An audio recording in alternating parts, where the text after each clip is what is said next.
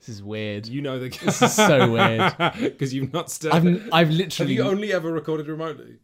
yeah well no we, me you and Matt did one podcast together oh, in Oh, Matt's. Yeah, spare yeah, room and I was more nervous than I've ever been and I had to record backup lines because oh, I, Oh, yeah, I basically didn't talk throughout the entirety of the podcast and you had to This is all the f- whole first like seventy episodes of the podcast. That that poppy energy that made us the fourth most popular. um, that was uh, was we we only ever recorded in the same room. Yeah. we really. Oh, I could tell. to- Okay.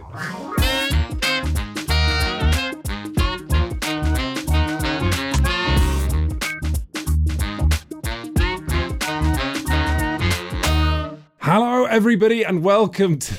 You're cracking me. Don't stare straight. You can look like there. You can admire my plants, like whatever. yeah I could do anything that isn't that okay Hello, everybody, and welcome to the Shut Up and Sit Down podcast, a special episode of the Shut Up and Sit Down podcast, a podcast all about board games, board games, and the people who love them. Because today I'm joined by Tom Brewster. hello And how far away from me are you sat right now, Tom Brewster? uncomfortably close Uncomfortably close. Just two boys sharing one mic. Uh, with a very small recording range in order to have a high sort of like quality. So every time we want to record, we have to lean in as if we're going for a kiss. Yeah, But oh, and and where better to go for a little kiss than over a huge stack of board games that Quinns has positioned the microphone on. Yeah, it's adding a frisson of danger to this podcast, but we don't need any more danger or excitement on this podcast because today we're talking about a game that's so exciting that we're dedicating the entire podcast to just this one game. And that game is Obsession by Dan Hallagan. And you know mm-hmm. it's by Dan Hallagan because on the front of the box it says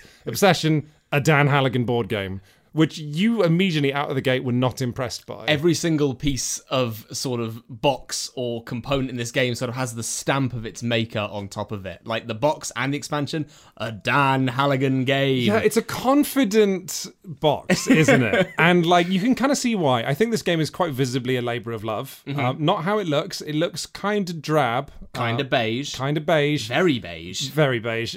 But what the game is doing is it's providing you with a, a thematic opportunity to manage a country estate that has fallen into disrepair in the era of kind of Jane Austen. So if you're a fan of Jane Austen, or if you like Bridgerton but you wish it was more historically accurate and less sexy, then uh, Obsession is a board game for you. So the pitch of this game, which I do really like, you sold it to me immediately the first time you played it um, before I soured dramatically on the game, but we'll get to that later.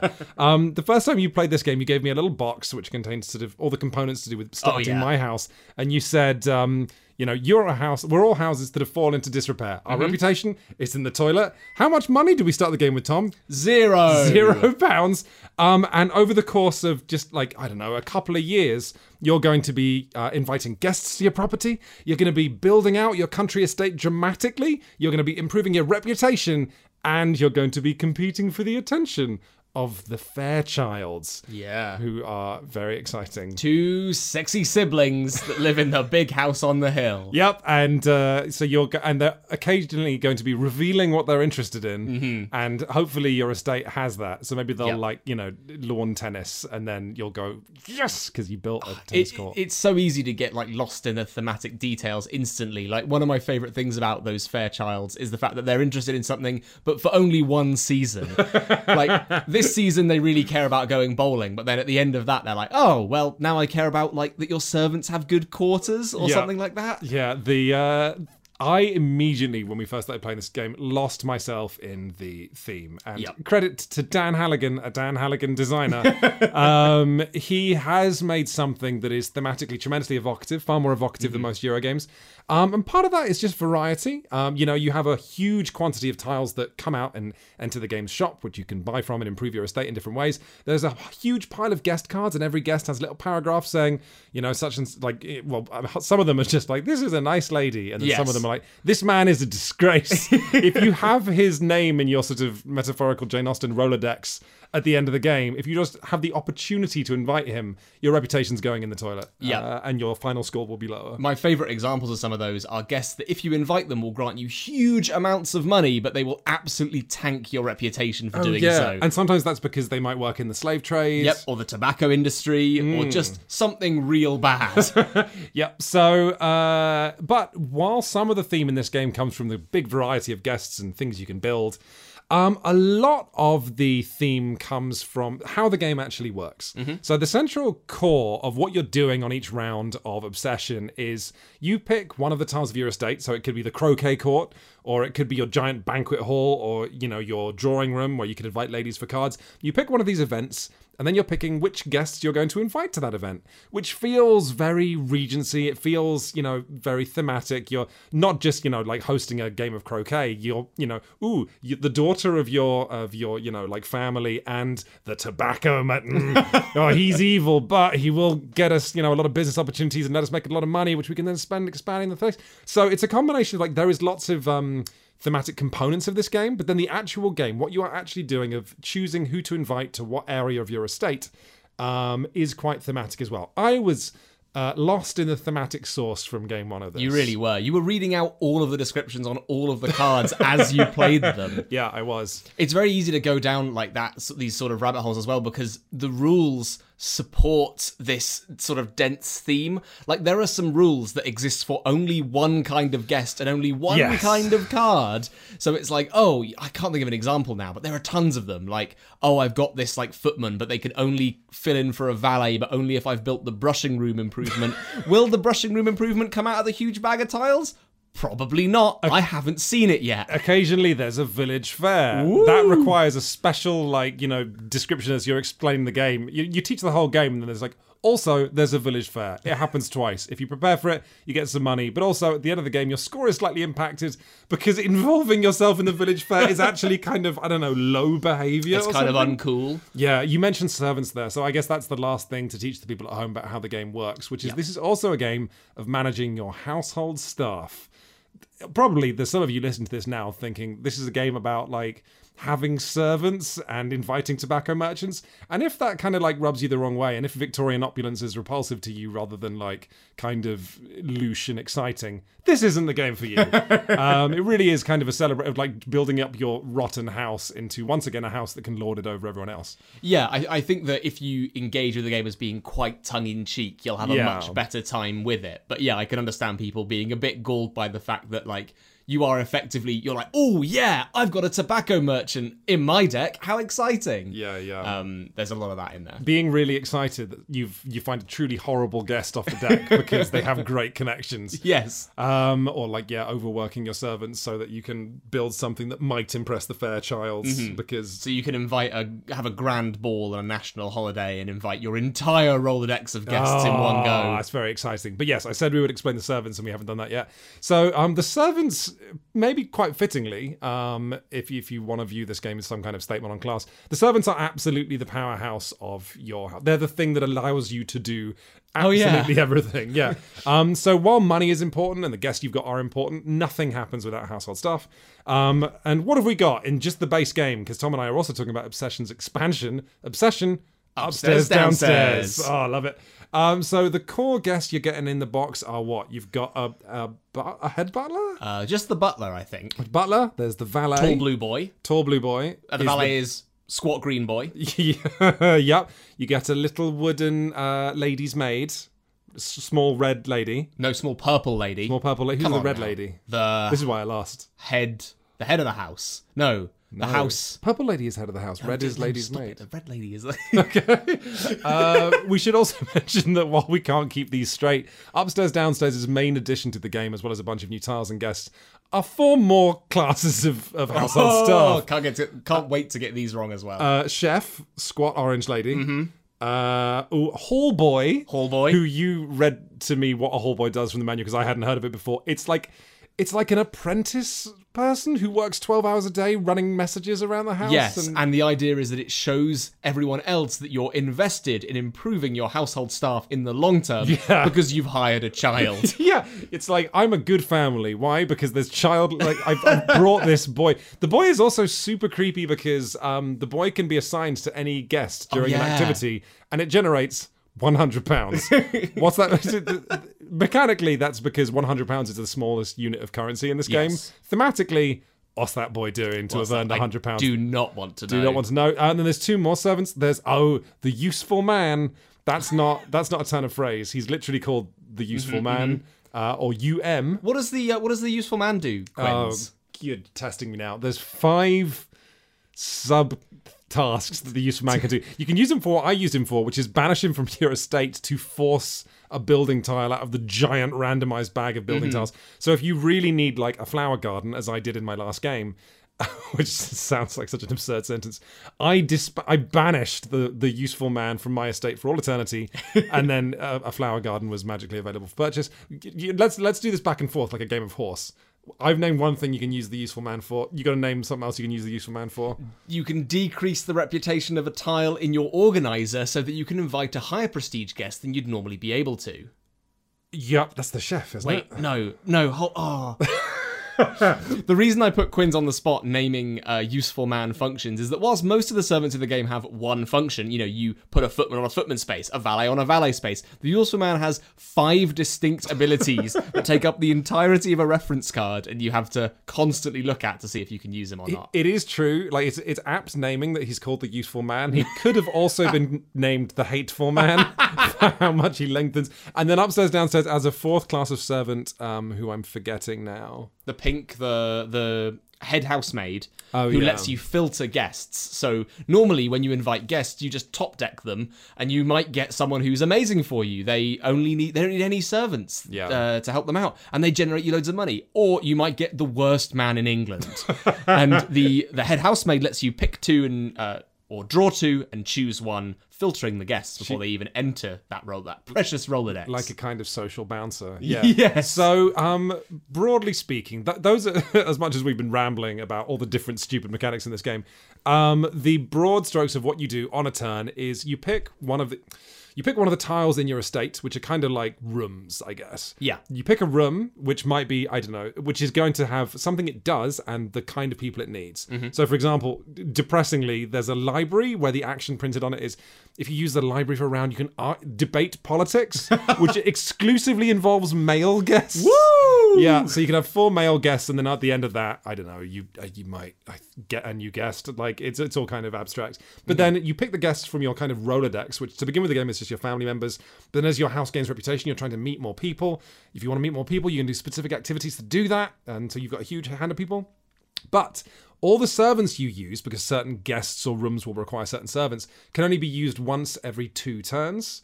So if you want to do an action that, I don't know, for example, if you want to invite a bunch of men to play tennis, that was going to require several valets. So you've got to make sure your valets are rested. Yep. Um, but then the other thing you're doing is guests themselves, once you've invited them to an activity, are discarded into a discard pile, and only by sacrificing an entire round of the game doing a rest action, as if you were playing Concordia, do all of your guests kind of go back into your hands. So they can be invited to activities again. Yeah. So, and then on top of all of this, at the end of every round, you're hopefully generating a bit of money, which can be spent bolting new wings onto your manor. so you can do other things like admire a horse, or go paint watercolors by a river, or do a music recital, or observe flowers. There are quite literally dozens and dozens of different activities. And what's quite nice, uh, and I'll let Tom speak because I'm rambling about this game. Because I know how mean I'm going to be about it later, um, but it is good. It's cool. Don't don't think this is a bad game because it's not. Um, once you've used a tile, um, you flip it over to the other side. So, and often a lot of tiles, like having a bowling green that's never been used, that's kind of embarrassing. That's a bit Yeah. disgraceful. But once you've used one of these tiles, once you've hosted an event on it, you flip it over, and for one thing, it's worth more victory points at the end of the game. But often the activity will change a little bit. So if you have a huge dining room, maybe you can invite five guests for a banquet. But once you've used it once, your household staff are used to this hosting banquets thing, maybe once you've flipped it, you can invite six guests if you were to host another meal. Yeah.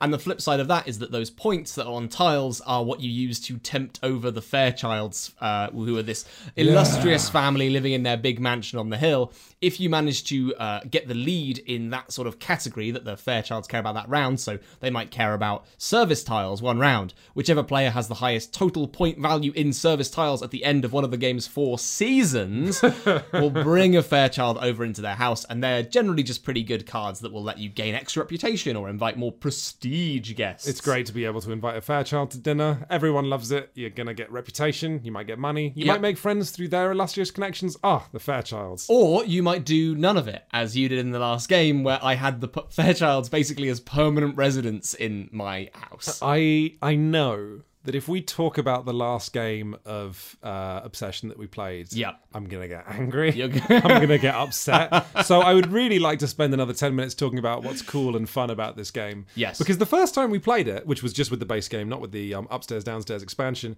we both had a great time. Uh, Yeah. well, although the first time, actually, the first time I played it, Yeah. I had, we had a great time. That was a good game. You had. Should we walk through all of our games of it? Yes, Do you want to talk sure. about the first game you played with um, Kath and Luke? Yeah. So the first game I played was uh, sort of this exercise in incredible frustration because I'd just finished reading this really quite terrible manual. I don't quite know what it is about the manual that I find frustrating, but I think it's its A Dan desire- Hallagan manual. A Dan Hallagan manual. I think it's that it wants to explain everything instantly. It's not content to like package some information till like, sort of later on. It just wants to give you all of the game as fast as hmm. possible. It would have done with an editor. Like there's this sense with the manual that the game is really quite simple. The arc of a turn is just you host an activity. Can you host that activity? Have you got the servants ready? Have you got the, you know, the cash on hand? Have you got the various apparatus you need to do that activity? If yes, good job. That's your whole turn. but the manual is is kind of painful in how it explains all the specifics um, very slowly. That game I played at three players, which I think is kind of not ideal. I think this game is best at two when you're sniping each other's things and you're sort of eyeing each other's estates up. It's also, I think, I've played it with two. I wouldn't want to play it with three because I think it'd be too slow. That's not great for a game that, with the expansion, goes up to six players. I cannot imagine going up to six players with this game because it's a game that approaches simultaneous play. Yeah. Like almost everything you do is, you know, could be done entirely parallel with someone You else. You can both plan your own events at the same time. You can invite your own guests at the Yeah. same time. Uh, unfortunately, there's just a couple of things that happen out of simultaneous play, which means you can't really play it Not quite. There's like a building market, and you might want to buy something before someone else can, and whether that thing is there or gone might determine what you do with your whole turn. If someone chooses to hire servants, they might snipe servants that you will need out of the servant pool. Exactly. So there's enough of those things that make it actually quite slow, and this game has the potential to be incredibly crunchy. And we were sat around the table with someone who was determined to crunch as much as possible on every single turn of the game, which really bogged things down and kind of left me with quite a sour first impression. But I think that was because no one really cared about the theme in that game. Yes. I didn't do a very good job of selling it, and they didn't do a good job of sort of picking it up and running with what was there. But then we played our second game, where Quinns was immediately smitten by every single aspect of the game in a way that was frankly quite embarrassing. Look, my wife and I watch Poldark. uh, we are enamored of uh, people with flowing hair, riding horses, and fretting about who's going to be invited to cards. Right. And let me tell you, you like arra- that that thing where you first array your estate in front of you, Mm-hmm. and you've got a butler's room, and you've got a little what is it? The you've got a croquet game? No, not croquet. Bowls. You have a- Bowls. A, bowls green. A whist room. Oh yeah, so you can play. You can invite ladies over for cards. Mm-hmm. Oh, it's all a bit exciting. I, d- I was expecting to be able to like to extend that sentence more before ending it with "it's very exciting." but honestly, just the opportunity to play whist and bowls in my country estate, I'm like, yeah. Um, I was I was definitely a horrible person in a past, but just some kind of like like bestial. You definitely owned a lot of land. Yeah, yeah, dear. and I'm sort of like always just trying to get back to that that status in real life. Um, no, like, but just and every turn, seeing all the new tiles that pour out onto the board, all the different formats of library and dining room and garden.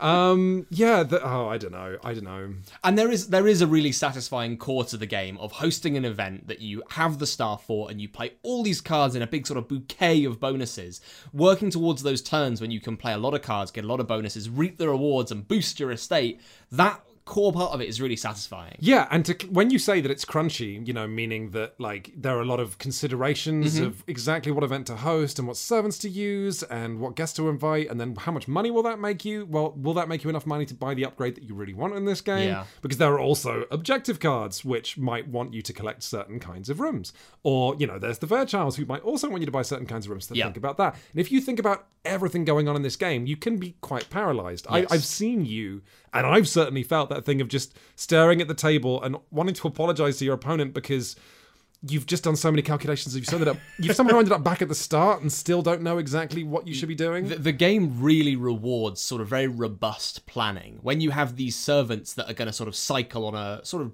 uh, once every two or three turn basis, they yeah, sort of yeah, cycle yeah. around this expended to use to ready box. When you have that system combined with a limited number of cards that you're going to have to play in a certain order, combined with knowing the Fairchilds are going to care about certain things Ah. each round, knowing the objectives in your hand, there is so many things that you can plan around, and the game really rewards that. Like when you are sort of riding that wave and everything's going perfectly, the game feels great.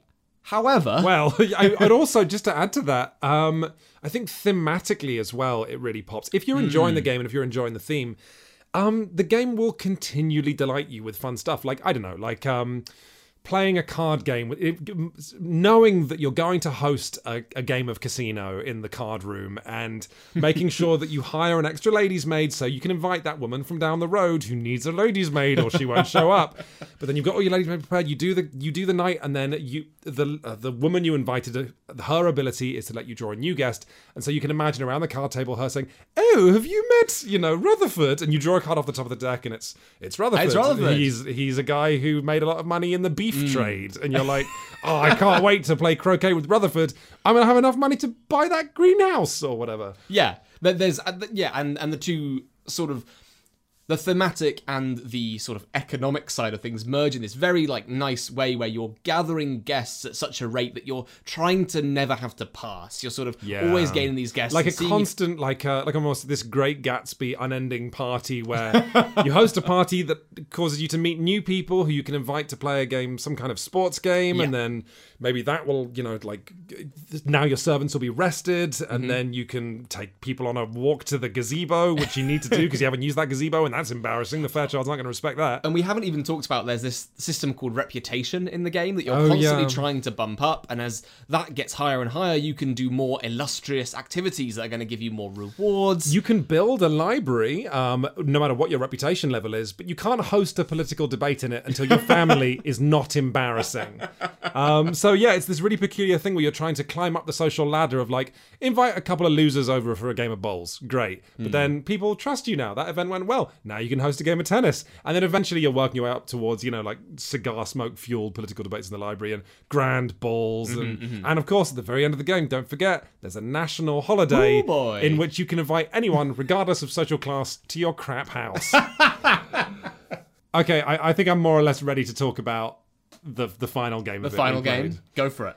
Uh, I believe so. We we're coming in hot on this podcast Yeah. because we just finished playing uh, our latest game of Obsession with the Upstairs Downstairs expansion. Yeah, Um, and Quinns was already scrambling around in his cupboard to fetch the microphone. We need to record this. We need to go now. Yeah. Um. So I'm I'm coming in I'm coming in very hot because in Tom's words, he'd never seen me go from being feeling positive about a game to being so angry so fast. So here's the problem with obsession, and I've talked about this a bit before on the Shut Up and Sit Down podcast, but I'm gonna make it crystal clear for all the maybe would-be designers listening to this.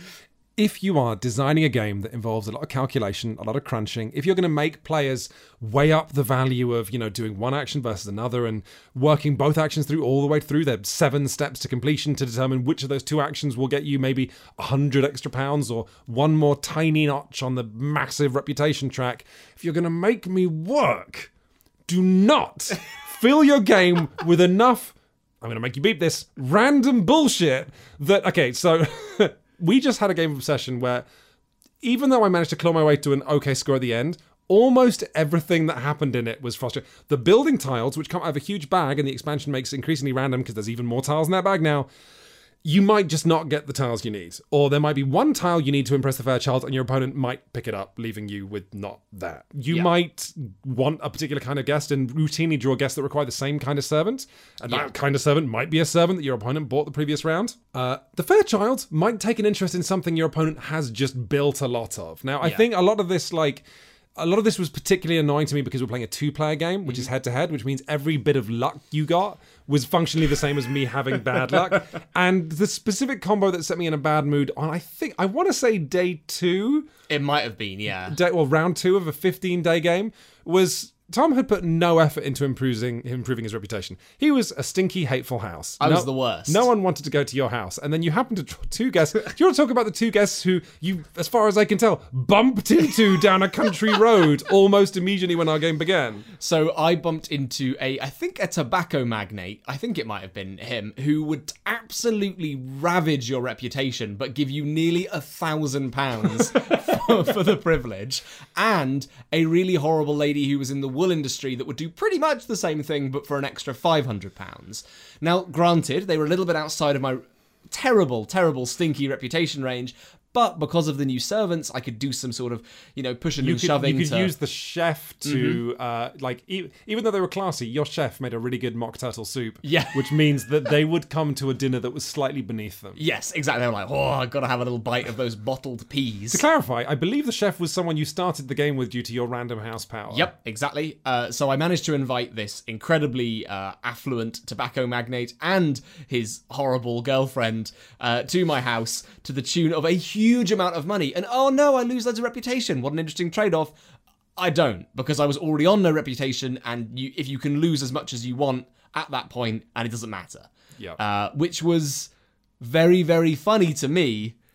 Not so funny to Quinn. Well, like you making one thousand five hundred. Like to clarify, this game, this is basically a two-hour game. Like this is not. Uh, uh, Well- we we rattled. I think our first game was certainly two hours. Okay. we were a little faster this time, and this is this is at two players. If you're playing with three players, it is definitely a two-hour. Okay, game, okay. for sure. Sure. So a game that long, like just seeing you essentially, like you know, you played well, absolutely no argument there. But you making a grand and a half. Well, I was sat there crunching for sometimes upwards of two minutes to determine which of two actions would give me a hundred more pounds. Felt like absolutely abhorrent, truly repulsive.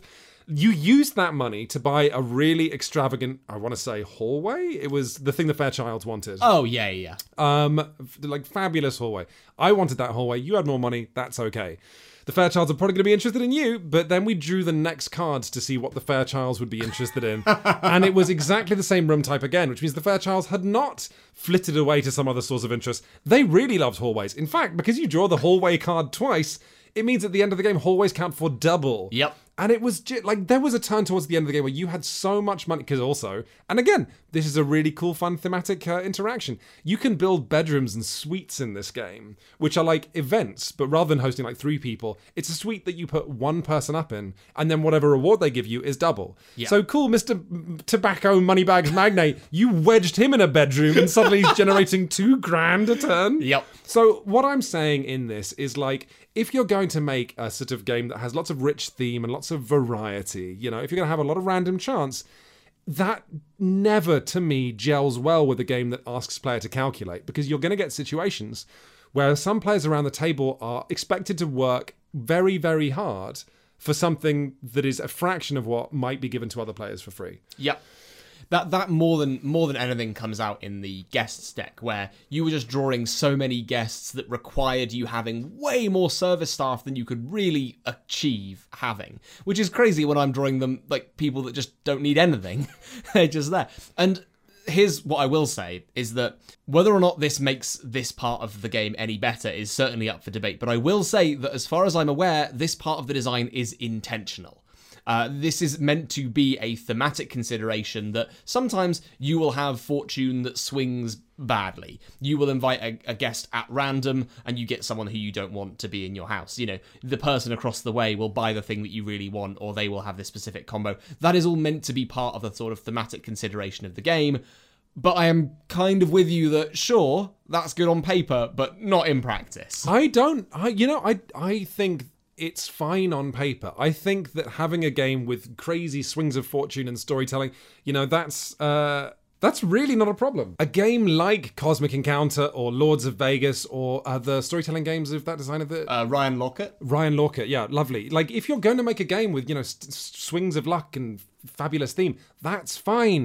Don't also make a game with nine different subtypes of servants, each of which have like you have two double-sided reference cards to remind you of what the four different things the useful man can do or the if you are making someone calculate that doesn't sit nicely with total random nonsense you know what i mean Yeah, no, I, I for sure. I, I think that I. this is a particular bugbear of mine so you might not feel as strongly about this I maybe don't feel as strongly about it because I've never been on the receiving end of it in our games so far. Sure. Like I have never had the nonsense happen to me. I am the nonsense. we did see this with um, a game you did a video review recently, uh, Ark Nova, the game of running a zoo. oh yeah, Ark Nova has it in in sort of less of a sort of severe way. Ark Nova has this vast deck of animals, and you might have a specific criteria that means that you need to collect, you know, three different kinds of elephant or something. You might just never see the elephants ever in the entire game. Uh, but I do think Ava had a good point on a fairly recent podcast. I can't remember what game, but she was talking about how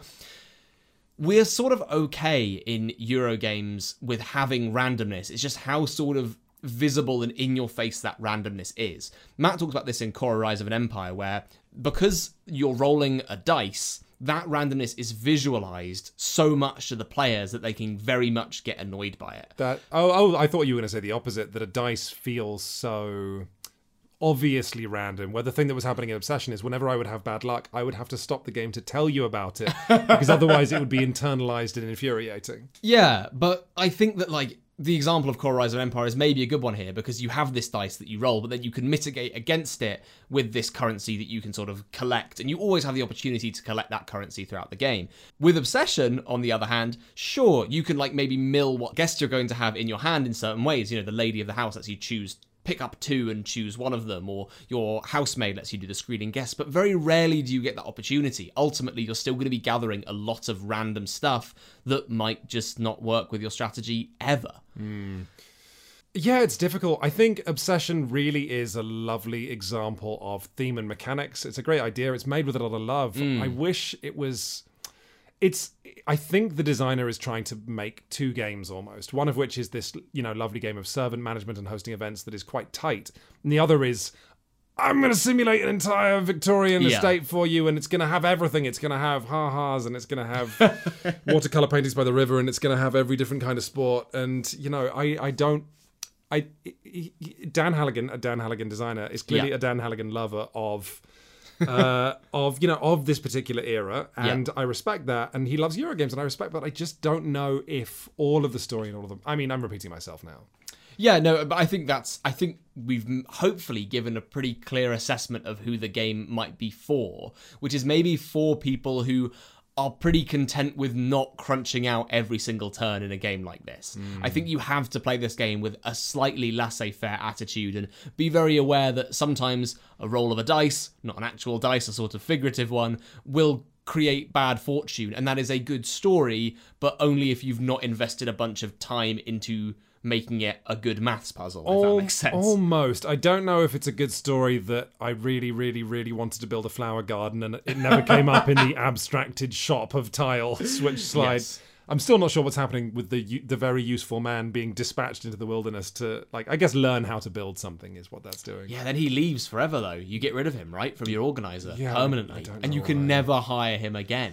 Which suggests that this useful man has told the other useful men to never go near your estate because you've done something horrible. I also it's it's I mean this is also rough around the edges in more ways than the ways we've mentioned. We've played I've, I've played several games of this with you. There is an entire wooden meeple, an entire special rule related to the head butler. the under butler. The under butler, that's it, who can only be hired if you buy the specific under butler residence, Yeah. which is called something. under butler's hole. Don't know. Okay, yeah, um, which has just never come up in our games. No, so no. it's a peculiar thing that you know the under butler is like a sort of ghost that haunts all of our games of obsession. Will we be able to hire him?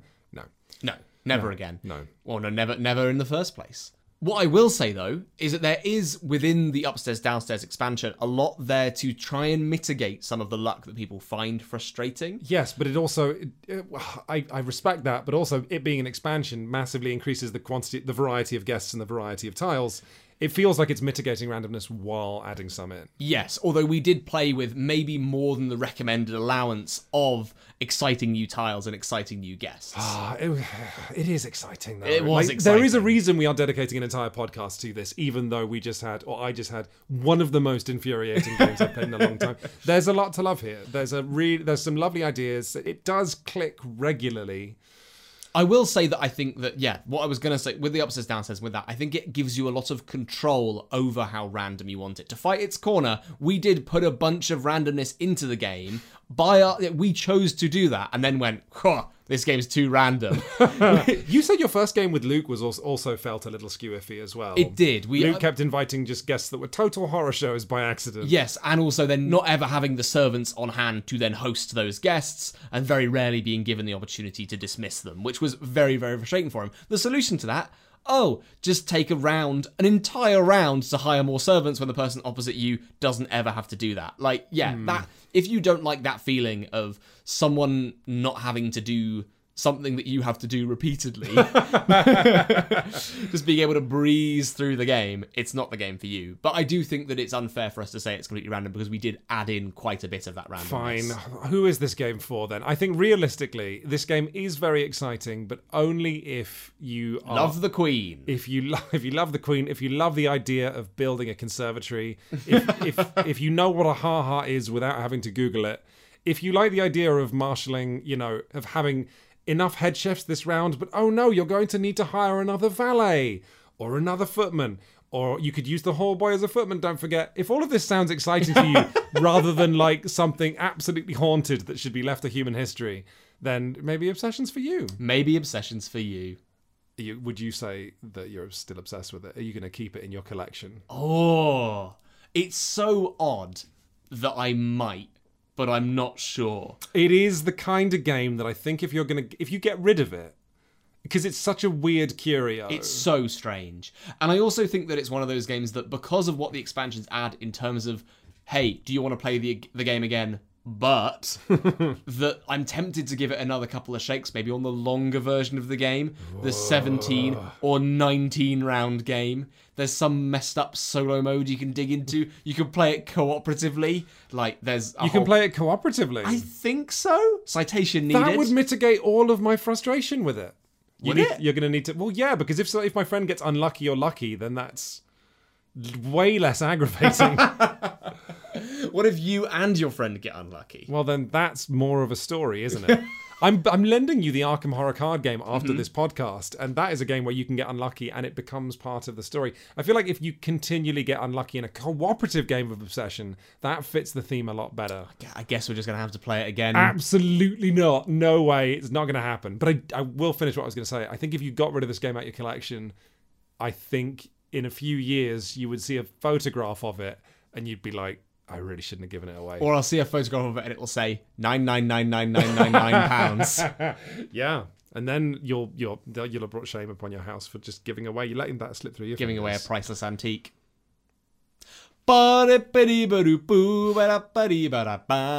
Sting. Why are you saying that? Oh, I thought I could put a sting in here. And then you put the sting in. Yeah, then I'll, I'll put the sting in now.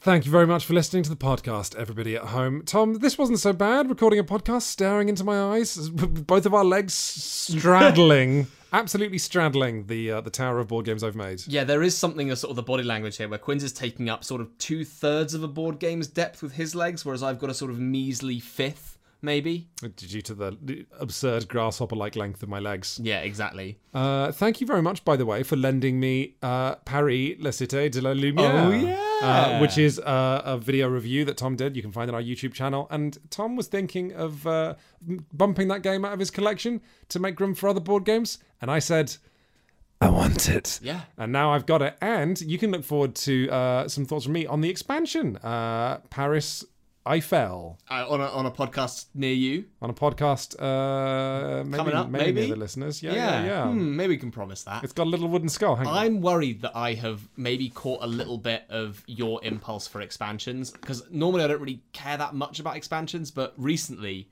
I'm showing Tom the Paris Eiffel expansion box. where's the skull? Oh, I'll show you. Yeah, show me the skull. The skull represents the catacombs. Oh, of course. It has got a little tiny I- ta- Tour Eiffel as well. That's a really good skull. That's great. I'll put that in uh, in, in in the podcast thumbnail. Somehow.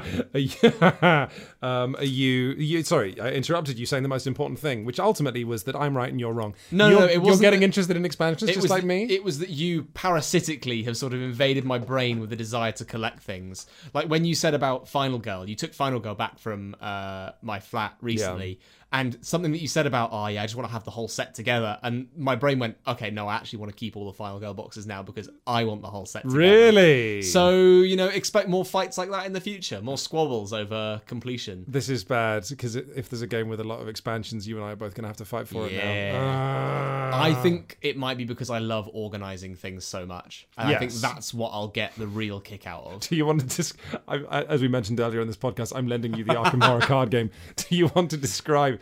This is tragic for someone who likes expansions as much as me. Do you want to describe um, the state of the of my collection Yeah. of Arkham Horror card games? Uh, a sort of the, the core box was sort of bulging round the edges, worn on the corners in various grimy baggies, filled with cards in various states of sort of being in play or out of play. a bunch of uh, as well, uh, a bunch of individual expansion blister packs, Mm-hmm. some of which still have the cellophane on, all of which contained in a black mesh bag, yeah, which you sort like- described as like lingerie. I'd describe it as girthy fishnet. uh, it was really horrifying. Yeah. And then also, I had a very fun time. You weren't in the room, so you didn't get to witness my complete idiocy. But there was an expansion box that had like a sort of the front and the back, not the front and the back, the top and the bottom of this very thin box was sort of, I guess, like, I don't know what you'd call it, where you.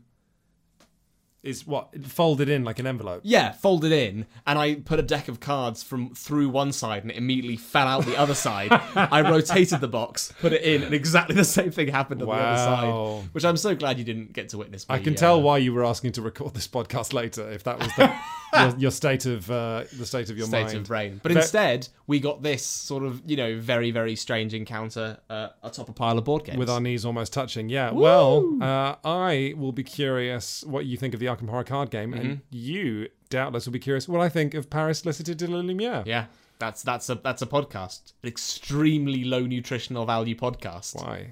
Because one game we've already covered extensively, and one that's an expansion. Oh, okay. Yeah. People want to hear that? People might want to hear what I think of the game. I, I might think your review is wrong and dumb. leave us a comment in the comment section below.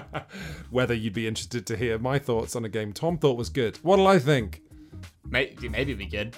Are we turning up the volume now on the outro music? Yeah, yeah, okay. Yeah. You'd really, I, I'm very emotionally invested in you really liking the Arkham Horror card game, though. If you think that's bad, I will lose a, a little bit of faith in you as a critic. Okay, that's fine. I love it.